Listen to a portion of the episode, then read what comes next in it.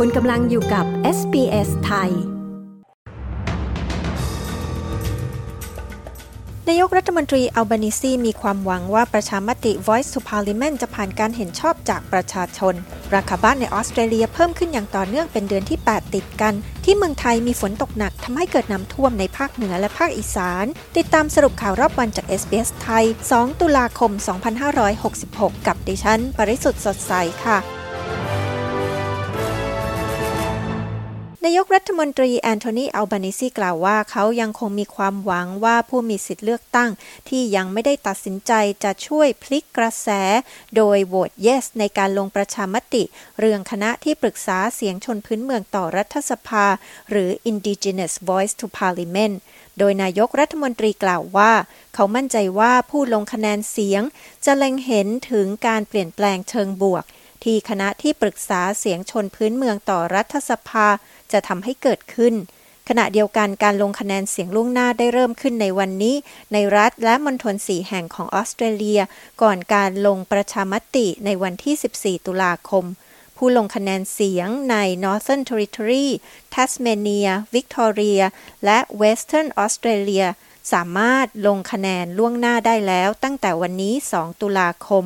ส่วนการลงคะแนนเสียงล่วงหน้าจะเริ่มขึ้น ในรัฐ New South Wales Queensland South Australia และ ACT ตั้งแต่วันอังคารที่ 3 ตุลาคมวันพรุ่งนี้ เนื่องจากวันจันทร์เป็นวันหยุดราชการในรัฐและมณฑลเหล่านั้น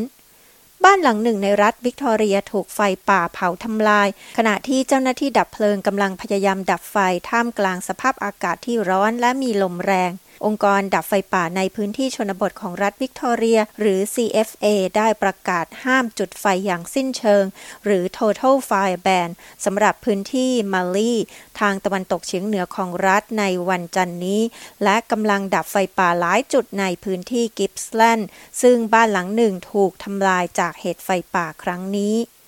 ราคาบ้านในออสเตรเลียเพิ่มขึ้นอย่างต่อเนื่องเป็นเดือนที่ 8 ติดกัน และคาดว่าจะทำสถิติใหม่ ข้อมูลจาก CoreLogic ล่าสุดพบว่า ราคาบ้านมีมูลค่าเพิ่มขึ้น 0.8%ในเดือนกันยายน โดยเพิ่มขึ้นราว 3,800 ดอลลาร์สำหรับราคาที่อยู่อาศัยโดยเฉลี่ยตั้งแต่เดือนมกราคม ซัลลี่คับนายกเทศมนตรีนครเมลเบิร์นบอกกับชานนายว่า สิ่งสำคัญคือเราต้องตระหนักว่ามูลค่าบ้านที่เพิ่มขึ้นเป็นผลมาจากการขาดแคลนที่อยู่อาศัย และเราควรมุ่งเน้นไปที่การเพิ่มอุปทาน หรือเพิ่มจำนวนที่อยู่อาศัยในตลาด ที่ประเทศไทยมีฝนตกต่อเนื่องทำให้เกิดน้ำท่วมในหลายพื้นที่ของภาคเหนือและภาคตะวันออกเฉียงเหนือ หลายพื้นที่เส้นทางสัญจรถูกตัดขาดนายเศรษฐาทวีสินนายกรัฐมนตรีไทยได้ประชุมกับหน่วยงานที่เกี่ยวข้องเมื่อค่ำวันนี้ ติดตามสถานการณ์น้ำท่วมในหลายพื้นที่ของภาคเหนือและภาคตะวันออกเฉียงเหนือ โดยเป็นห่วงสถานการณ์ที่จังหวัดแพร่ลำปาง และอุบลราชธานี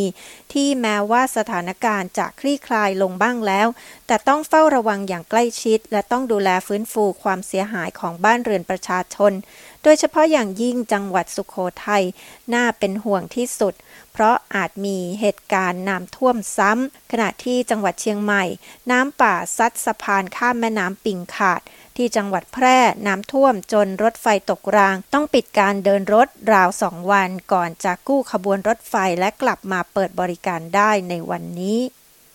หญิงผู้หนึ่งถูกนำตัวส่งโรงพยาบาลด้วยอาการบาดเจ็บสาหัสจากการถูกฉลามกัดในพื้นที่ชายฝั่งตะวันออกเฉียงใต้ของรัฐเซาท์ออสเตรเลีย เหตุการณ์นี้เกิดขึ้นที่บีชพอร์ตก่อนเวลา 8 นาฬิกาของเช้าวันจันทร์วันนี้ หญิงผู้นี้ได้รับการช่วยเหลือขึ้นจากน้ำโดยผู้พบเห็นเหตุการณ์ ซึ่งได้ช่วยกันปฐมพยาบาลเธอจนกระทั่งรถฉุกเฉินมาถึง และนำตัวเธอส่งโรงพยาบาลเมาส์แกมเบีย ทางการได้ออกคำเตือนให้ประชาชนหลีกเลี่ยงการทำกิจกรรมทางน้ำที่บริเวณบีชพอร์ตทั้งหมดนี้คือสรุปข่าวรอบวันจาก s อ s ไทย จันทร์ที่ 2 ตุลาคม พุทธศักราช 2566 ดิฉัน ปริสุทธ์สดใส รายงานค่ะ